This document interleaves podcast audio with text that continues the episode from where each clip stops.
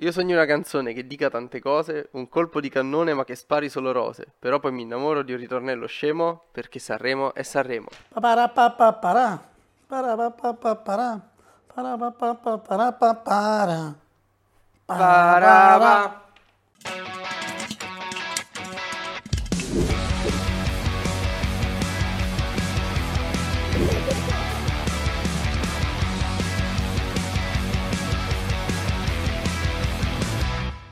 Cari amici vicini e lontani, sempre peggio, sempre Peggissimo. prima, sempre prima, però siamo in tema.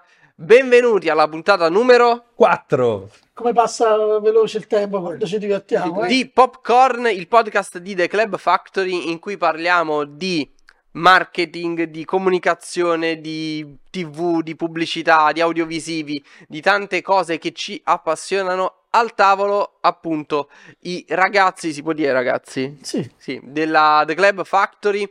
Alla mia destra il CEO di The Club... Sì, ho controllato i tatuaggi per distinguere destra e sinistra.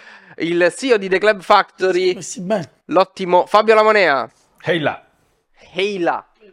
Heila è una cosa che mi sarei aspettato più da te, visto l'outfit. Ma sì, io per fatto Granola. No, bravissimo. Però per giustificare i ragazzi, Eh? io mi sono vestito da ragazzo. Ah, tu sei un ragazzo. Dentro. Dentro di...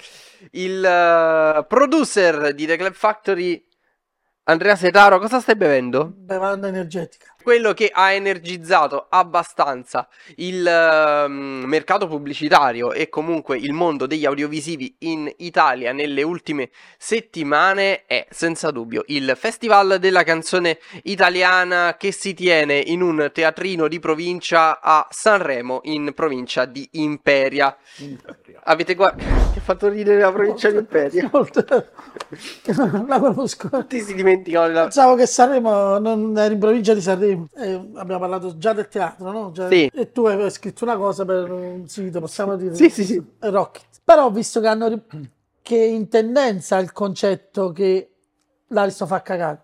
Sì, l'Ariston, No, questo te lo devo dire. l'Ariston è un posto... Però stanno intervistando il proprietario e ho visto che prende un milione e sei ogni Il volta. proprietario ha scritto un libro che si chiama Ariston, la scatola magica del festival, però c'è un problema che questo teatro è un posto iniquo per fare un festival di quelle dimensioni, di quella portata e di quella importanza. Vabbè, eh, chi sono io per dire se è giusto o sbagliato, però quello che voglio dire è che veramente c'erano tante voci discordanti su ehm, anche diciamo, l'accoglienza e gli spazi legati a un, ma- a un circone, quello che è diventato adesso Sanremo. Questo è. Sì, adesso è Cioè, sono da diventato... Napoli, gente che conosciamo senza titoli che vanno a Sanremo.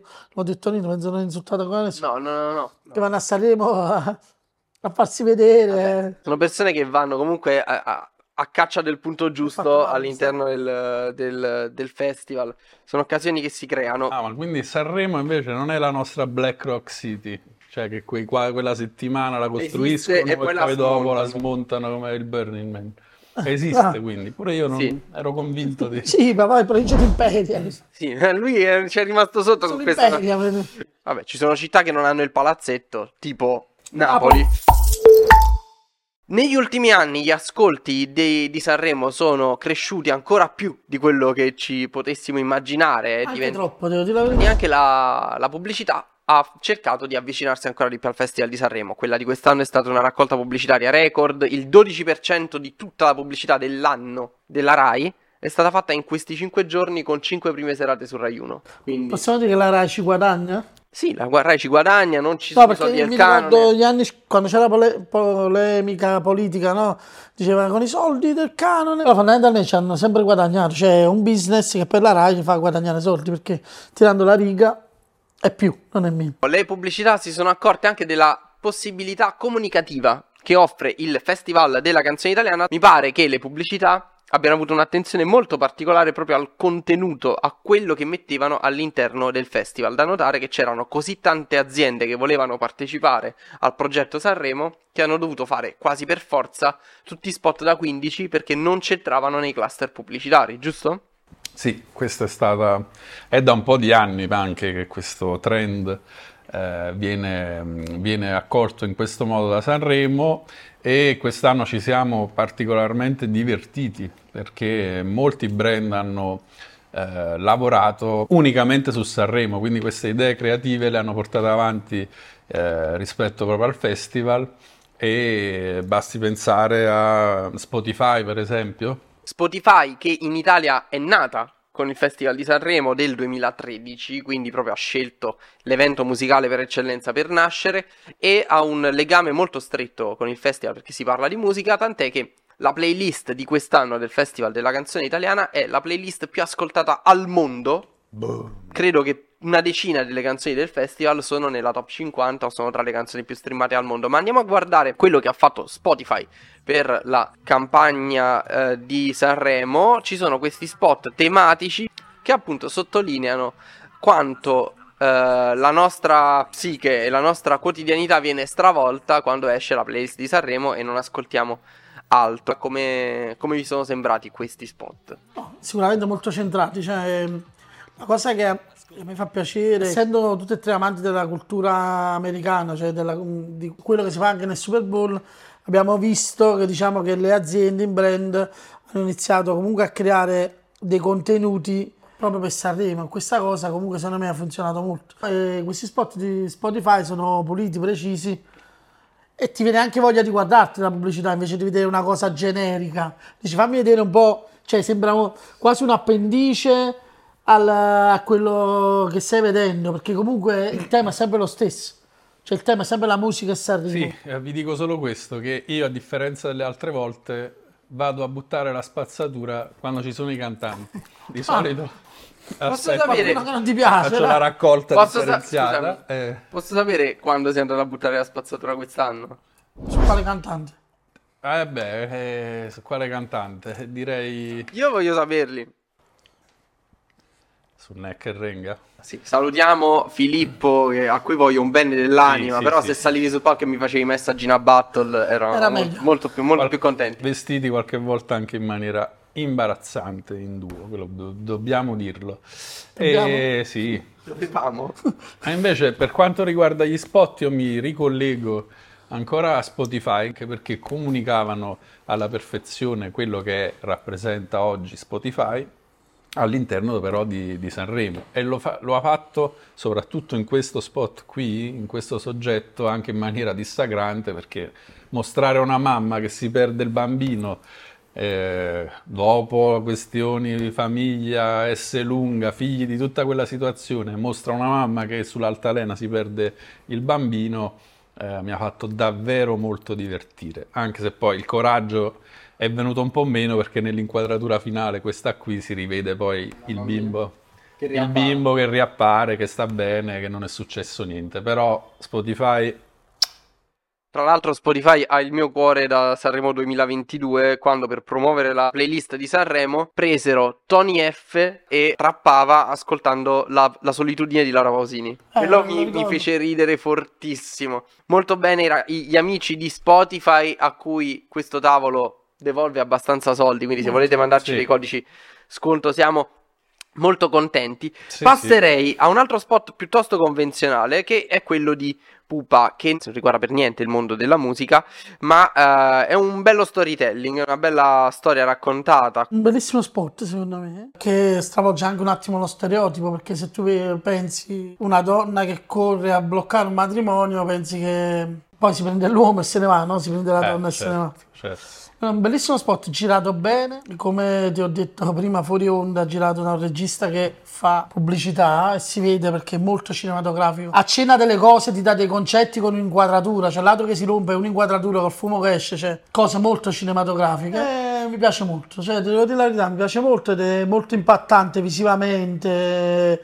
ed è anche centrato per, per quello che devono fare, che loro devono pubblicizzare che i trucchi di pupa sotto all'acqua non si sciolgono fondamentalmente, ci sta tutto, capito? Eh, poi make up ufficiale delle tue emozioni. È il claim, claim che, proprio... che, va a coronare la cosa, la a storia. Piaciuto.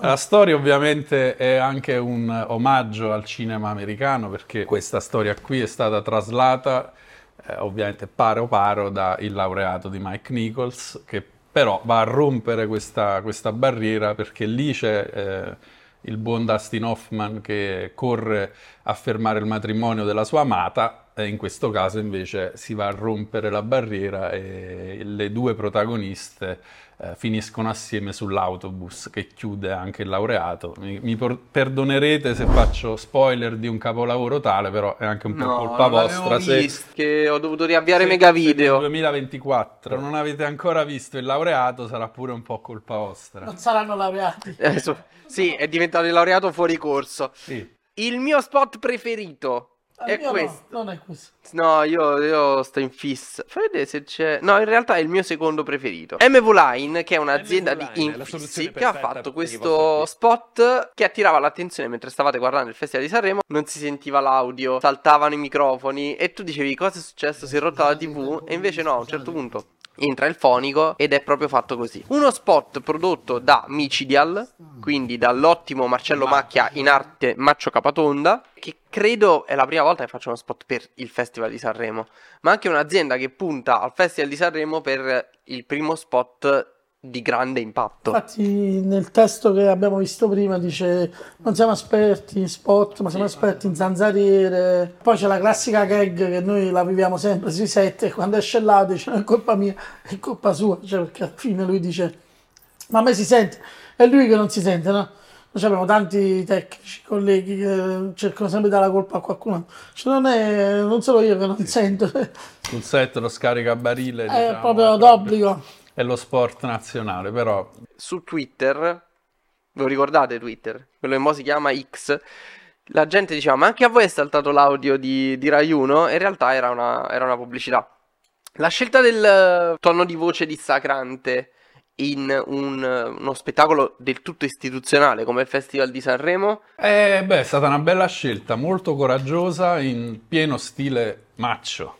Che poi io sinceramente non sapevo, quando l'ho visto poi sono andato un po' a- ad informarmi perché l'ho trovato completamente geniale. E quando poi ho scoperto che la produzione ehm, era della- dell'agenzia di Maccio Capatonda, ovviamente tutto torna, tutto mi è tornato. E il fatto proprio che stridesse con la pulizia e anche un po' il glossy che c'è su- sulla patina delle pubblicità di Sanremo me lo ha fatto amare ancora di più. Tra l'altro l'agenzia di Maccio si chiama Micidial Micidia. come si chiamava l'azienda che produceva tutto nella serie Mario, una serie di Maccio Capatonda che andava in onda anni e anni fa su MTV che potete recuperare agilmente su YouTube. Hai fatto un consiglione? No, era un consiglio. Tarato già un consiglio, No, era... il consiglio. Ma se nel 2024 non avete visto Mario, una serie di Maccio Capatonda, cosa avete fatto tutti questi anni? Avete guardato il laureato? Voglio dire. Eh, va bene? Tu hai consigliato il laureato? Non è che stiamo qua a formalizzare. Io, io ho insultato chi non ha visto il laureato, che è diverso. Capito? Hai insultato. che non si è laureato. Se va avanti così questo tavolo rimani da solo a fare questo podcast. Sto per entrare nel tuo campo. Perché poche volte ho visto Andrea Setaro incazzato come quando abbiamo commentato gli spot di un determinato supermercato che qua a Napoli manco c'è. Ma neanche ci sarà. Ebbene, è arrivata un'altra puntata di questa serie Colossal dedicata agli ortaggi. Quindi dopo la che era la Dopo pesca, La pesca. Poi, la- Pesca. poi c'è stata la la noce. noce, è arrivata la carota, Carota. la carota. Questa scena familiare in cui una ragazza dice: Papà, vado a vivere da sola. A me mi è piaciuto. Ah, hai capito? Ah, Hai capito come mi è diventato? Mi è diventato filo governativo il ragazzo. No, ma non sono filo come mi Eh. mi è piaciuto. Il racconto ci sta, sta in piedi, almeno eh, funziona bene. Poi eh, calcola che io eh, ho delle figlie femmine, sono ancora piccole, perché calcola che sono sensibile diciamo, a tutti i temi genitoriali. Quindi ovviamente ha fatto breccia, diciamo, nella mia sensibilità, però uno spot indubbiamente fatto bene, che racconta uno spaccato di vita, al margine c'è l'S lunga, cioè non è proprio centrale allo spot. Quindi quando le cose sono raccontate con delicatezza, eh, per me sem- funzionano sempre. Quando sono cose super spiattellate, super commerciali, super... per il mio gusto non mi piacciono. La delicatezza che era quello che mancava nello spot della, Stiamo della, fa cazzana dopo. eh, no, basta. Ma Calmiamoci. cazzana dopo tu. della pesca. Ma perché non mi fa cazzare dopo? Eh beh, invece io la penso in maniera eh, un po' opposta al mio collega Andrea, sono pronto. perché mentre invece quello lì mi sembrava in qualche modo più comunicativo, questo qui invece mi sembra molto telefonato. C'è una, una donna, oramai una giovane donna, che dice ai genitori che va a vivere da sola e i genitori se ne fanno una ragione. E quindi poi la carota, insomma, la carota, la carota al massimo ne prendevano due, così almeno uno, eh, una la mangiavano.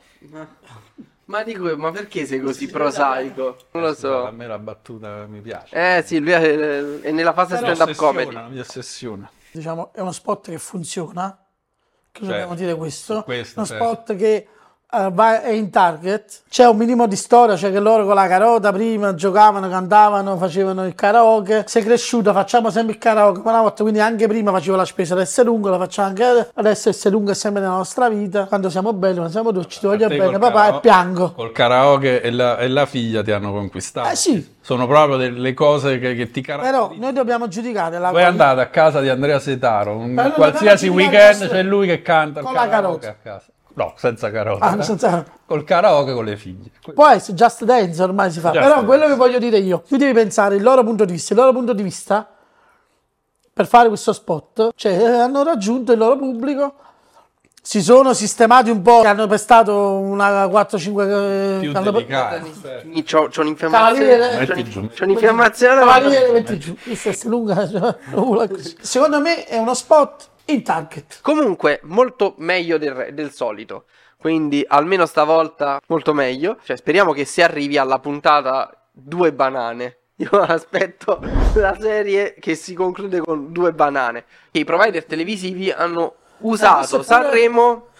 Di solito lo fanno, Sky l'ha sempre fatto, però diciamo senza esagerare, andando su molto più su Mediaset, molto meno su Rai. Rai. Comunque, hanno capito che è una guerra persa. Quindi, tanto vale salire Guerra sul carro. persa. Visto? Visto come mi è canterino è pronto.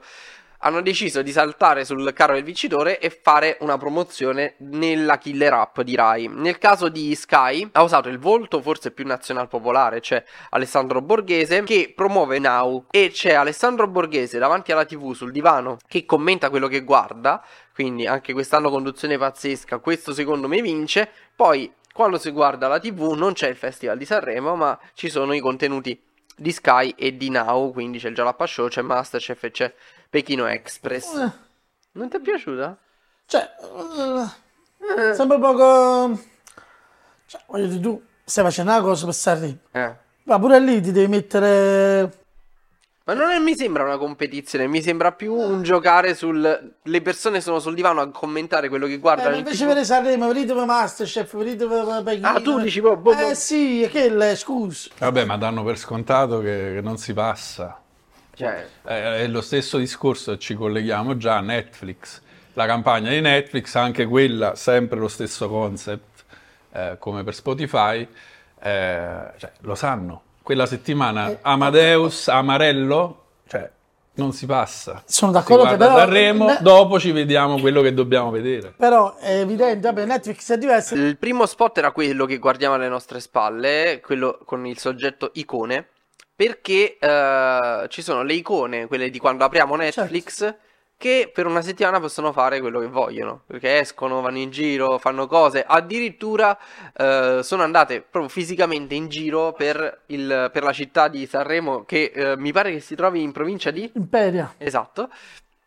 Le icone di Netflix che vanno al cinema, perché questa settimana lo sappiamo che guarderete altro, quindi ci rivediamo alla prossima. vediamo- Eh, ma che... Che, che stai? No, io però l'ho letta diversa. Cioè?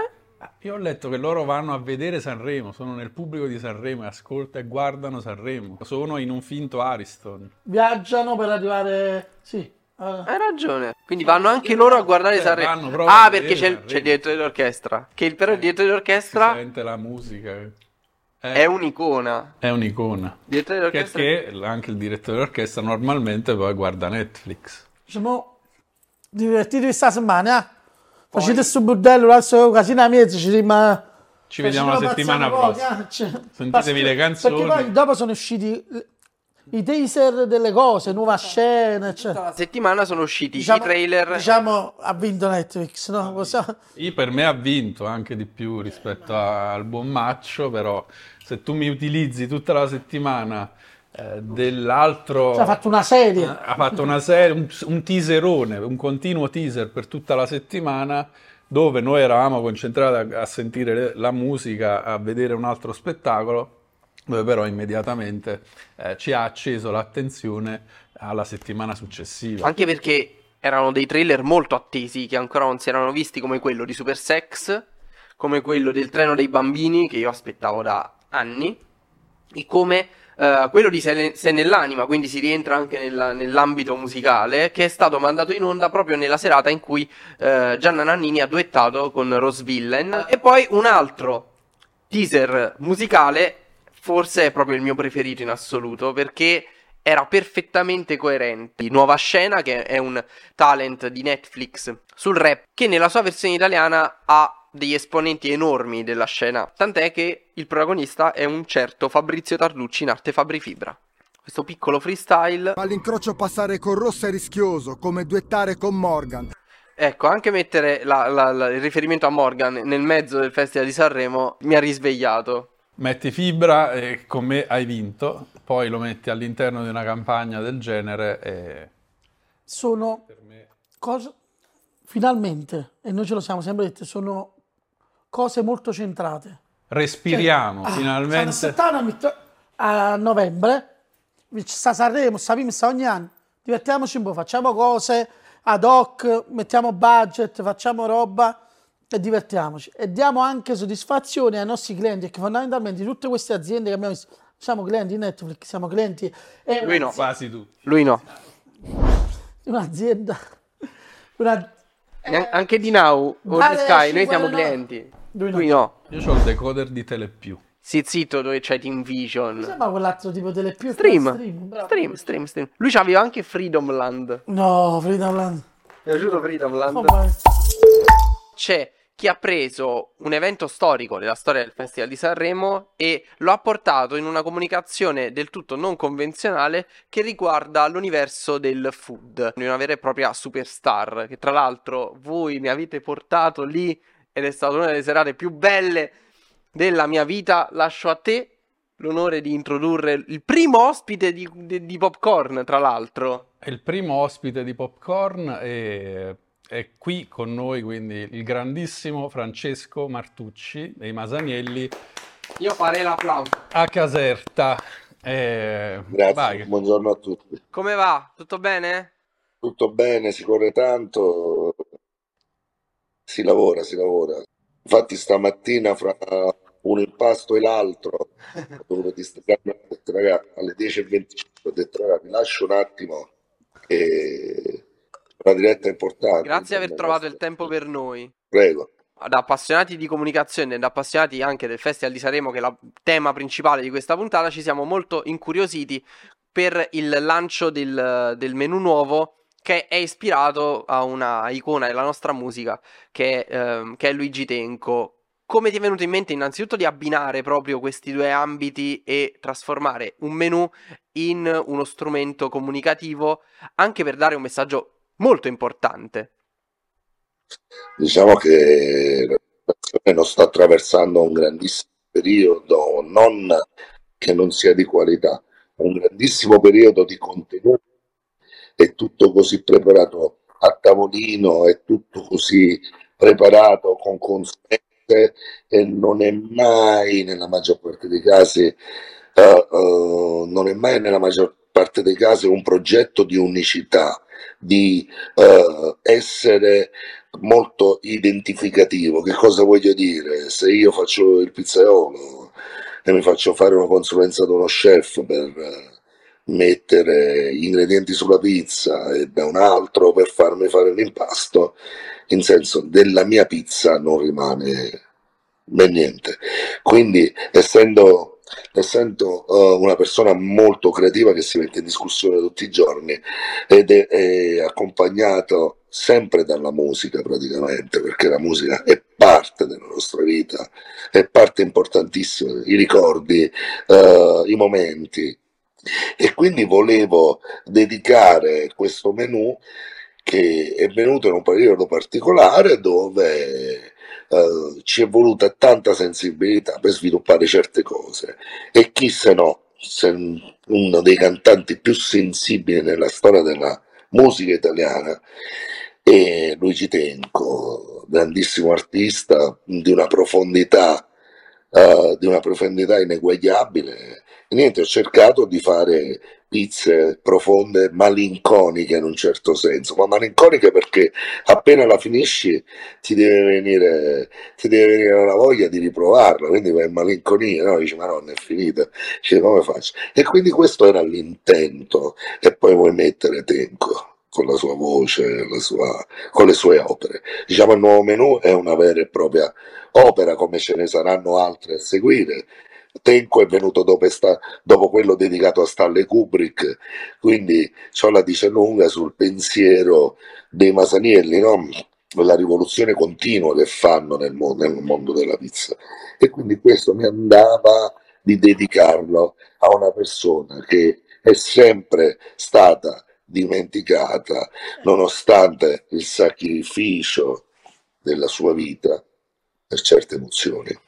Hai usato delle parole come sacrificio, come solitudine, da quello che vediamo anche nel video, no? È un bellissimo video che presenta il menu, sono anche secondo me le parole che hai vissuto, no? per, che, che, sentivi, eh, che ti hanno dato la forza anche per creare quella malinconia e in controtendenza con, diciamo, questo food urlato. Io non devo far ridere, capito? Ti do ragione su quello che stai dicendo.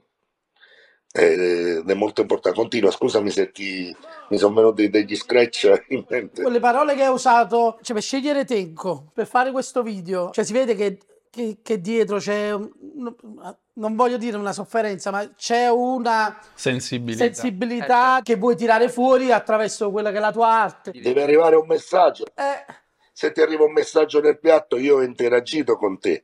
E se io interagisco con il cliente e non c'è successo più grande di far contento un cliente è lì che ti trovi qualcosa sia io che te che ti siedi al mio tavolo. Io se tu vieni ti mangi la pizza e te ne vai per me è una cosa meccanica. A me non interessa questo. A me interessa emozionare interessa essere indimenticabile non, non mi frega di, cioè è, un conte, è tutto il mio contenuto. Allora, eh, è questione di sacrificio, come, dicevi, come dicevamo prima, di dolore, di esperienze di vita, proprio perché, perché se tu hai una buona mente e sei mentalizzato, se ti capita qualcosa di brutto, non ti lasci andare, anzi, reagisci e immagazzini l'energia, è un'energia buona, è un'energia buona al servizio delle persone. Basta con questi video barzelletta, noi vendiamo cibo, vendiamo pizze, vendiamo, eh, cerchiamo di vendere esperienze con quello che ci prendiamo poi nei momenti, nei momenti attuali dove i prezzi sono aumentati all'inverosimile. Io ti devo lasciare qualcosa a te. È così. Sì, sono sì, d'accordissimo, sì. cioè cosa ti ha portato e, e, e poi l'hai detto tu, diciamo, quale la tua filosofia, cioè qual è la tua filosofia? Che magari qualcuno potrebbe dire, ma tu una pizza devi mangiare, cioè quella è una pizza. Una pizza, sono d'accordo. Però mangiatela, siediti, connettiti con quello che io sto cercando di dirti. Capisci Bravo. quante ore ci ho messo a, a fare 5 cotture, 6 cotture, cioè a pensarle, a provare, a farmi venire i dubbi da, se sono in grado o non in grado di fare una determinata cosa. Assapore un grande gusto, poi mi puoi dire che non ti piace, non è un problema, però cioè, capiscimi. Sì. Connettiti al mio cibo, capisci quello che c'è dietro e poi ne parliamo. Cioè, volevo farlo esplicitare al massimo perché me le persone devono capire la differenza tra quello che vuoi eh. fare tu e altre cose, diciamo, senza denigrare gli altri. L'idea del video come, come ti è venuta? Ti è stata proposta? Sei stato tu a proporla a, a chi lo ha no, Insieme alla mia crew che è Factory, con l'occasione per salutare Alex Petrillo e i suoi ragazzi, abbiamo pensato di questa cosa, di un periodo un po' così dove eh, c'è un altro, un altro argomento sempre trattato con le pinze oggigiorno, sarebbe la salute mentale delle persone, no? Allora, quindi qui, c'è, qui tratta la depressione, che è sempre un tabù e c'è sempre paura di parlarne. Ragazzi, noi siamo uno dei paesi più depressi al mondo. che, cioè, capito, depressione non è solo uh, stare nel letto a casa, non muoversi, eccetera, eccetera, è anche tanto altro. E quindi inizia questa saga per sensibilizzare questo tipo di problema, connesso anche al cibo dove uh, ci sono due lati della medaglia, ci sono uh, dei disturbi uh, alimentari dati dalla depressione, ci sono dei, dei, dei picchi di felicità dati dal cibo di quando si esce c'è la convivialità.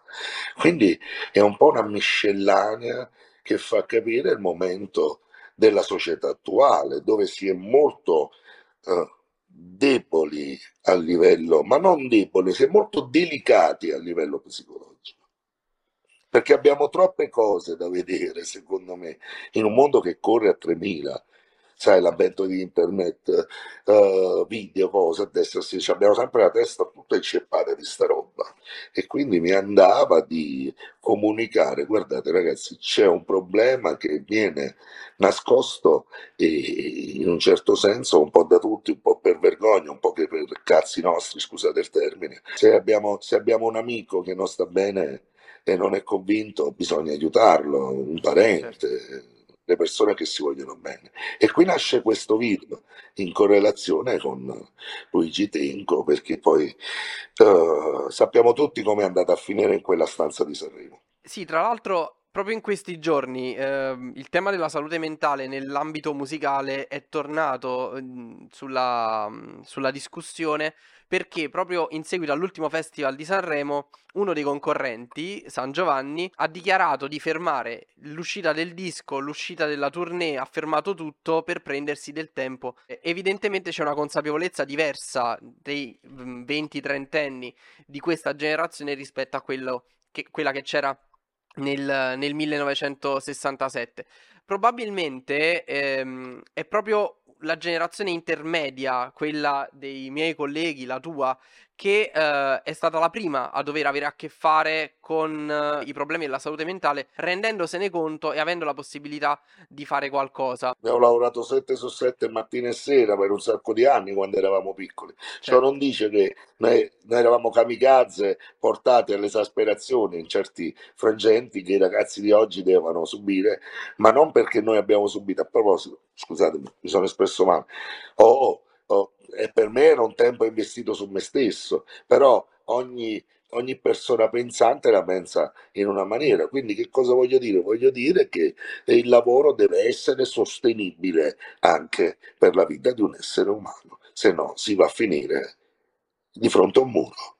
Chi ha un po' più sensibilità è così, è un dato di fatto ha voglia a perdere tempo. Andando sul, sul pratico, esatto. sul, cosa prevede questo menu che hai dedicato a Luigi, Luigi Tenco? Tra l'altro io ho gradito molto la foto con tutti i vinili. Da collezionista mi sono innamorato a guardare questa illustrazione perché è quello che faccio tutte le sere mentre mi seduto a guardare i dischi e sono bellissime ed è bellissima anche l'iconografia della, della foto. Ma il menu cosa prevede?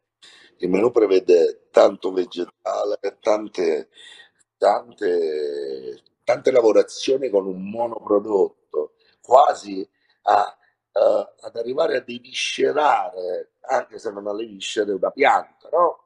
In senso come uh, un ortaggio, come la bietola, però il, il menù prevede di collegarsi mangiando il menù e se io ascolto eh, la canzone Troverai me negli occhi di un altro, in senso così, proprio per, perché io devo diventare indimenticabile. Quindi tutte queste lavorazioni di uh, materie prime a volte tristi come la bietola, la bietola che dice ma non sapevi niente, è terrosa, cose così, noi abbiamo fatto Vedrai, vedrai che è, la bietola è protagonista, è sul piedistallo e viene mangiata da tutti, anche chi non piace, perché noi la facciamo croccante, la facciamo in pesto, la facciamo in maio, la facciamo in gel, in marmellata. Cioè, capisci? Noi arriviamo in fondo alla materia e l'obiettivo è arrivare in fondo alle persone. Sì, infatti, Fra- Francesco, scusami se ti interrompo, infatti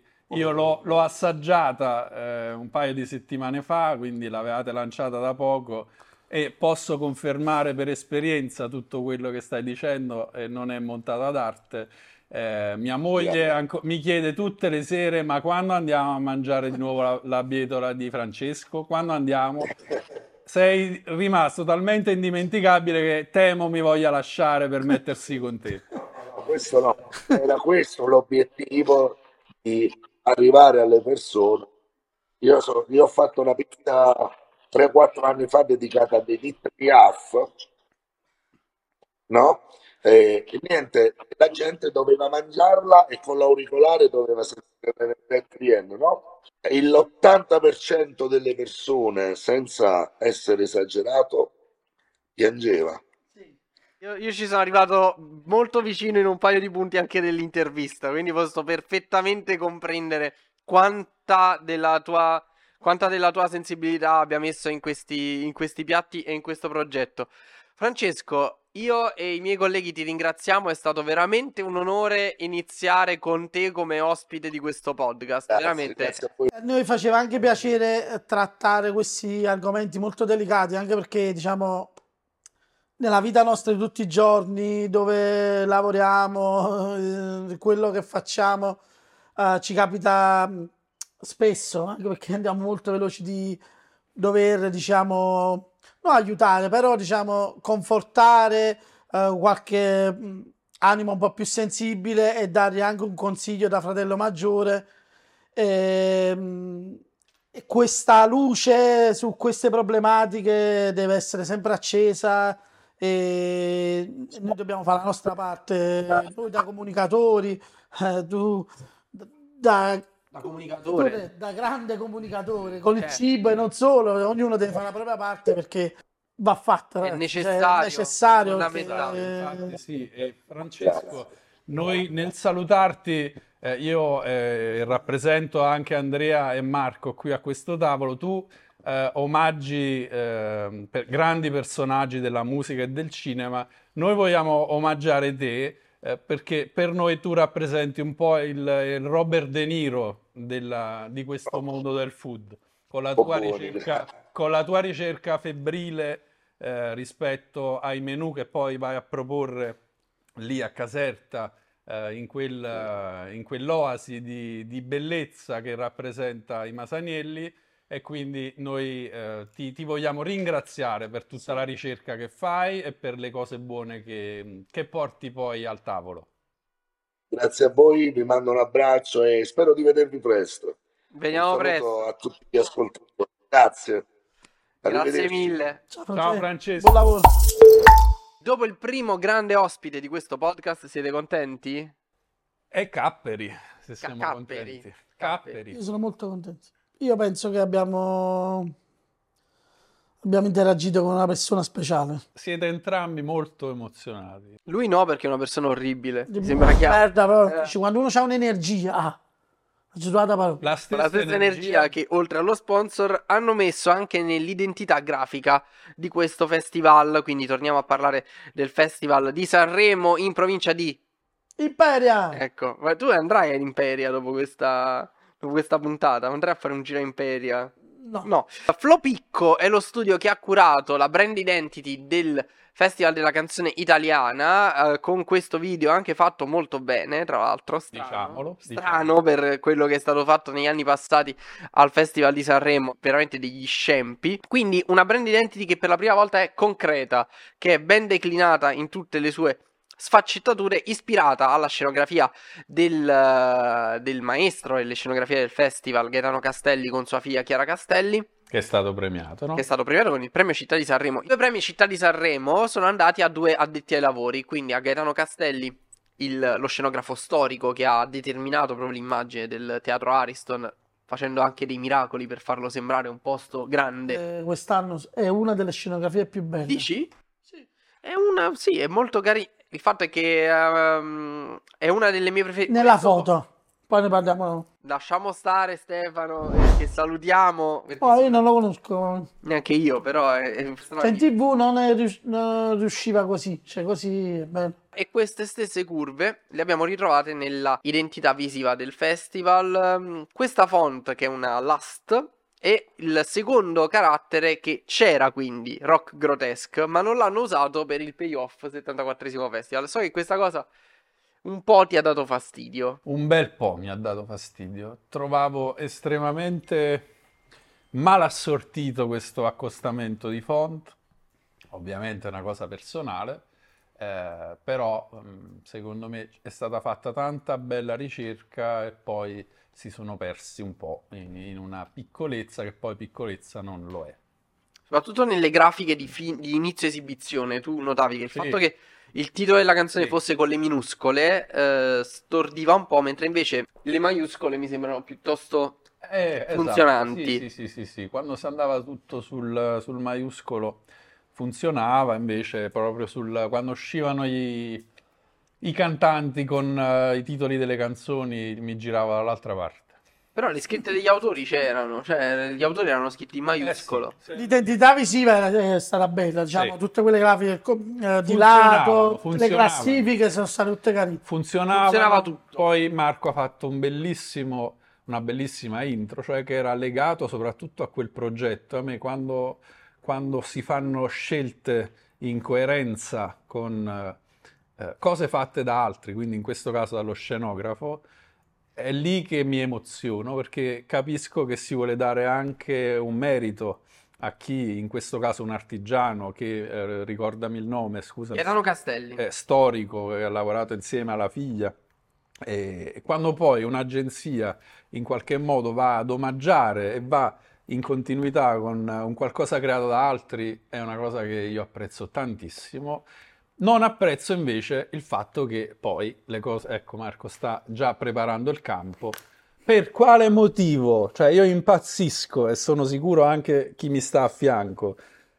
Noi facciamo tutto bellissimo, l'agenzia ci lavora, un concept eh, legato allo scenografo, tutto bellissimo. Grafica del CD, grafica del vinile. Sta cacata! Sto guaio. No, no, no, no, no. Qualcuno- Diamo un nome alle cose. Allora, all'interno dei massimi sistemi, Word Artist. questo voglio dire, è una... Una- ce ne accorgiamo noi addetti ai lavori. Ma dico io, ma una cosa del genere, ma si può fare nel 2024? Com'è possibile che l'album, la copertina dell'album non rispecchi il progetto grafico nel 2024? Ti, ti spiego Posso però... cosa, sì. aggiungo a questo. Non è una cosa soggettiva. Cioè che tu magari stai dicendo il fonte e tutto. Cioè ci sono cose brutte e cose belle. Questa cosa fa schifo. Cioè, possiamo dire, cioè è brutta. È una Cioè, roba- voglio dire, pure se la vede uno che non capisce di quanti font sono stati messi, è oggettivamente una cosa brutta. È un casino. Ma poi è illeggibile. Cioè, sotto una cosa tutte colorate, tutte sfumature, la coppa... eh, Che si è? World Art Sì, ma- ce lo facevano stile bandiera della pace? Ti ricordi? World Art? Era proprio World Art. Ma almeno adesso il word art è diventato l'estetica ugly internet che è tornata di moda. Negli anni passati eh, c'era un problema col- con la compilation di Sanremo, cioè erano due compilation diverse stampate da due etichette diverse e nessuna delle due, per accordi con la Rai, poteva avere il logo ufficiale del, del festival. Da alcuni anni è una compilation con tutte le canzoni dentro e si potrebbe serenamente usare il marchio del festival. Io non capisco perché. Non, Non può essere un problema di copyright. Eh, Quindi io ti do ragione. Se è successo una volta l'anno scorso, l'avete fatta storta. L'anno prossimo mettete nel contratto che possiamo Per usare. esempio, possiamo usare la grafica che avete Eh, ma fatto. eh, credo che siano cose abbastanza basilari. Ma io- È, è ancora più grave poi, secondo me, il fatto che questo errore venga fatto a- a- oggi, che le copie fisiche sono vendute sono poche. Sì, che... E allora, Io voglio- paradossalmente, chi la compra deve essere attratto, cioè in un mondo dove oramai fanno delle opere d'arte eh, e le mettono in copertina di dischi, ma tu puoi uscire con una roba del genere? Io no, veramente, mi bruciano gli occhi La levo, la levo. Beh, io vi faccio una proposta. Vai.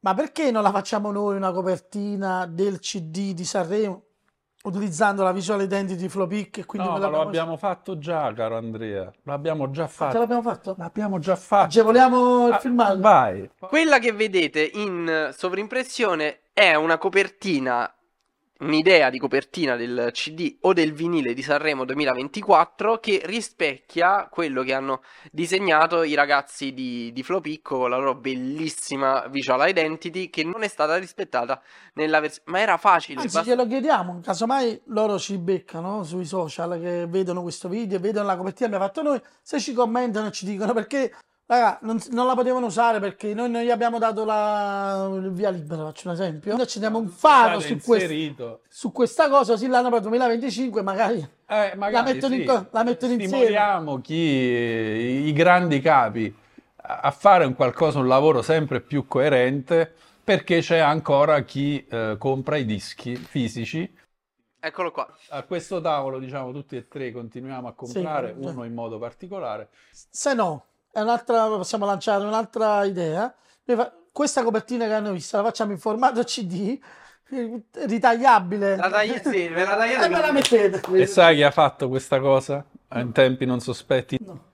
Quei signori di Oxford dei Radiohead che davano il kit e tu ti costruivi il CD e, il CD e la musica di quel disco te la regalavano e il disco era in rainbow. Non è che te la regalavano. Quante ne sai? Era- Quante ne non te la sai? regalavano, era pay as you want, potevi scegliere quanto pagare da Ovviamente il sottoscritto. Zero. zero, perché se non c'era io gli ho dato dei eh, soldi. eh, ho Peugeot- dato- io gli ho dato Io- Ritorna il Peugeot che intero. Ma- Peugeot. Io ricordo che è andato a un concerto a Londra mentre stavano a Lucca. Ricordo- Però quelli erano i Blair. No, Ah, no, erano- Quelli erano i Blair. Sempre inglesi su. No, quel- lui voleva andare a vedere gli Smile, che sono un po' il generico dei Radiohead. Vai, cioè- Questo è bellissimo. Cioè, farmaco generico. Questo è Scusi che bellissimo. mi dai Radiohead? No, c'ho solo Sono gli generico. Smile, quello. E c'è- A proposito Ah. però di, di- di pazzi che vanno un po' fuori, Quella eh, che eh, segue che hai eh, fatto. che pensano un po' outside the box, abbiamo da parlare di un certo signore. Raccontacelo un po', Memme. Eh, dopo che abbiamo parlato di cani e porci, adesso parliamo di Kanye West. Questo sei preparato. Questa secondo era facile. Questo te la sei preparato. Sai la sono scritta. Kanye West che non si chiama più Kanye West, ma si chiama Ye. Ma da anni ha cambiato nome anagrafico e nome d'arte in Ye. Se era di Giuliano si chiamava Yo. Ok, che io, fra. il sequel.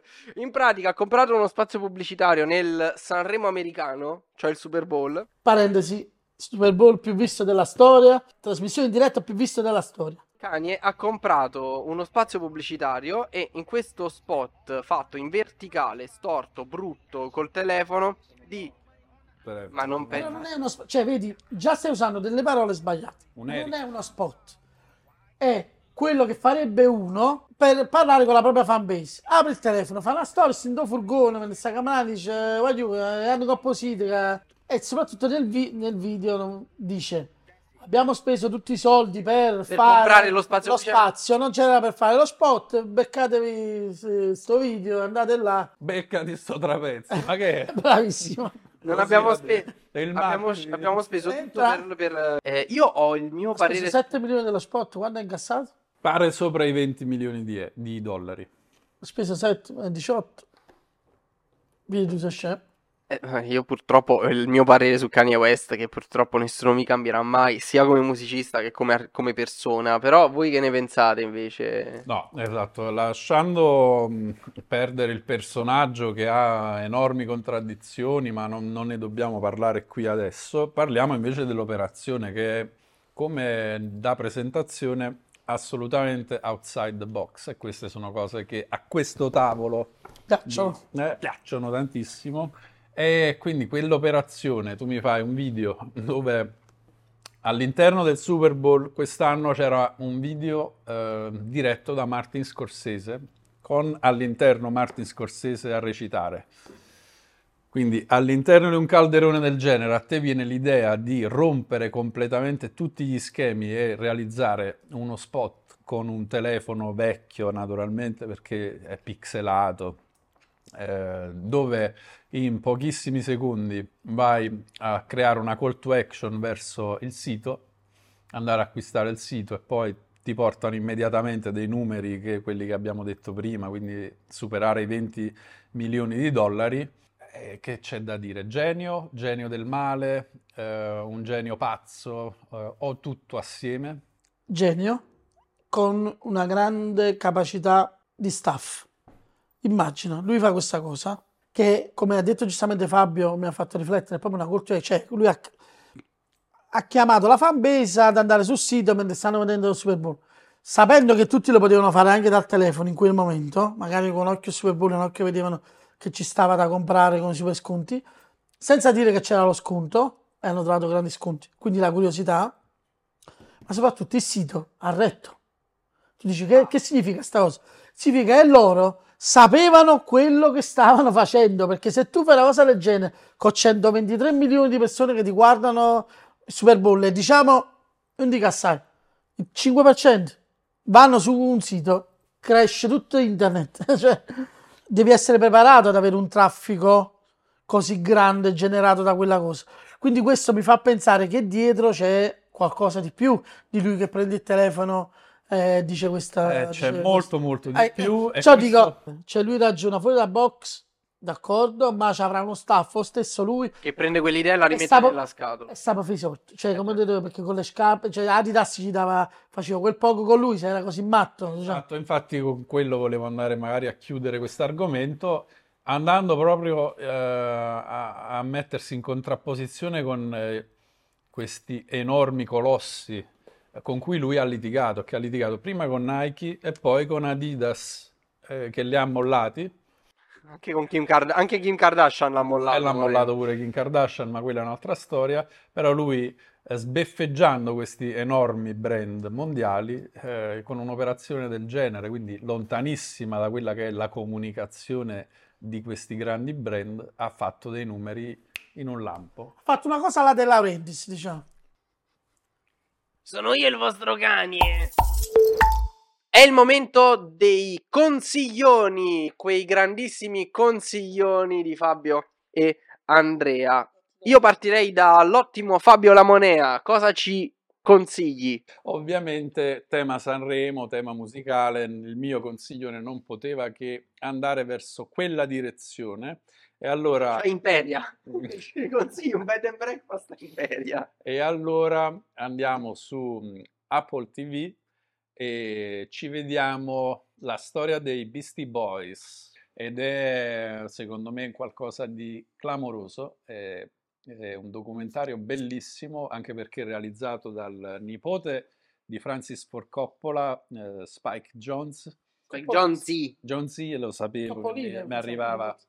La eh, tirata d'orecchie. I due reduci della band eh, raccontano all'interno di un teatro quella che è stata appunto la storia di questa eh, band difficilmente incastrabile in un genere. Eh, chi li conosce ovviamente sa a cosa mi riferisco e raccontando quindi in maniera trasversale dei decenni eh, molto molto molto importanti per la storia della musica e degli USA. Quindi super consiglione. Tra l'altro a 50 anni dalla nascita dell'hip hop, quindi quest'anno stanno facendo tantissime cose proprio per celebrare la cultura hip hop. Io, Andrea Seraro. no, io voglio consigliare un genere che secondo me ci romperà i coglioni per i prossimi due anni, che è Cioè? il country. E per questo l'omaggio a questa camicia che ho messo oggi, cioè mi sono automaggiato, a parte gli scherzi, mi piace Noah Khan e consiglio a tutti di sentirlo. Mi piace la musica country, ma Sai che e penso che poi è un trend che sai chi sta per pubblicare eh, un disco country? Beyoncé. e mo succede. Dai, Quindi dagli 5 minuti e dai che dai, sai, E sai chi ha omaggiato il country in uno, in uno dei suoi primi film con un personaggio indimenticabile? Ah, Paolo, Paolo, Paolo con eh, il grande Bentivoglio che, Bentivoglio. che faceva questo, questo, questo che personaggio western, eh, amante del country. sì. Guardate, se un uomo di 53 anni si deve vestire come un deficiente. Il country è tutta la mia vita. Però, diciamo, la musica country arriverà come un'onda, come dice il nostro Dargen, e ci seppellirà. Così. Eh, il mio consiglione, rimaniamo sempre in ambito musicale, è un film che mi ha stordito dalla bellezza, è un documentario eh, che si chiama The Greatest Night in Pop ed è il documentario di Netflix dedicato alla registrazione di We Are the World. Quindi USA for Africa, 1985 eh, decidono di fare una canzone per, per l'Africa, però il problema è che devi mettere assieme tutta quella gente in un unico posto perché la devono registrare assieme e scelgono la notte degli American Music Awards. Eh, Lionel Richie e Michael Jackson scrivono quello che devono scrivere, Quincy Jones a orchestrare il tutto di notte Dopo- dopo gli America fino alle 6 del mattino. 80 si pippavano anche Ecco, ecco. diciamo. Sì, però dietro quella canzone che possiamo dire adesso ha anche un po' rotto le palle per quante volte l'abbiamo sentita in quanti modi diversi, cantata da chiunque, quello proprio è lo star system americano all'ennesima potenza, Potenza. ma anche una grandissima lezione su la- proprio il mestiere del discografico, della discografia. Qual era il foglio che aveva scritto all'esterno dello studio prima di cosa c'era scritto prima Quincy, di entrare? bella, Quincy Jones sì, Calamorese. dello studio Ah, ha lasciato un foglio con scritto lascia fuori l'ego perché dentro siamo una band. Stevie Wonder che dice ma perché non facciamo un verso in lingua swahili? E nessuno c'ha il coraggio di dirgli sì ma non parlano lo swahili in, in Ah, Etiopia ma perché doveva... poi c'è Bob Dylan che aveva quella faccia che è diventata storia del meme. Sembra non avere voglia in realtà lui era terrorizzato dal fatto di non saper cantare. C'è questo qua con Stevie Wonder e tutti gli altri e Stevie Wonder gli insegna la sua parte facendo l'imitazione di Bob Dylan. Cioè Stevie. Stevie Wonder al piano che imita Bob, Bob Dylan Dylan. per Quanti insegnare dischi hai tu? eh, di, di Weird World ne ho due così uno lo ascolta no è vero ne ho due non so il perché Neanche io, sì, neanche tu, non so perché. Ma- Che io mi dimentico li volevo, volevo chiudere questa puntata dicendo che questa puntata di popcorn è truccata e la vince Marco ecco Mennini. qua abbiamo ripetuto Venezia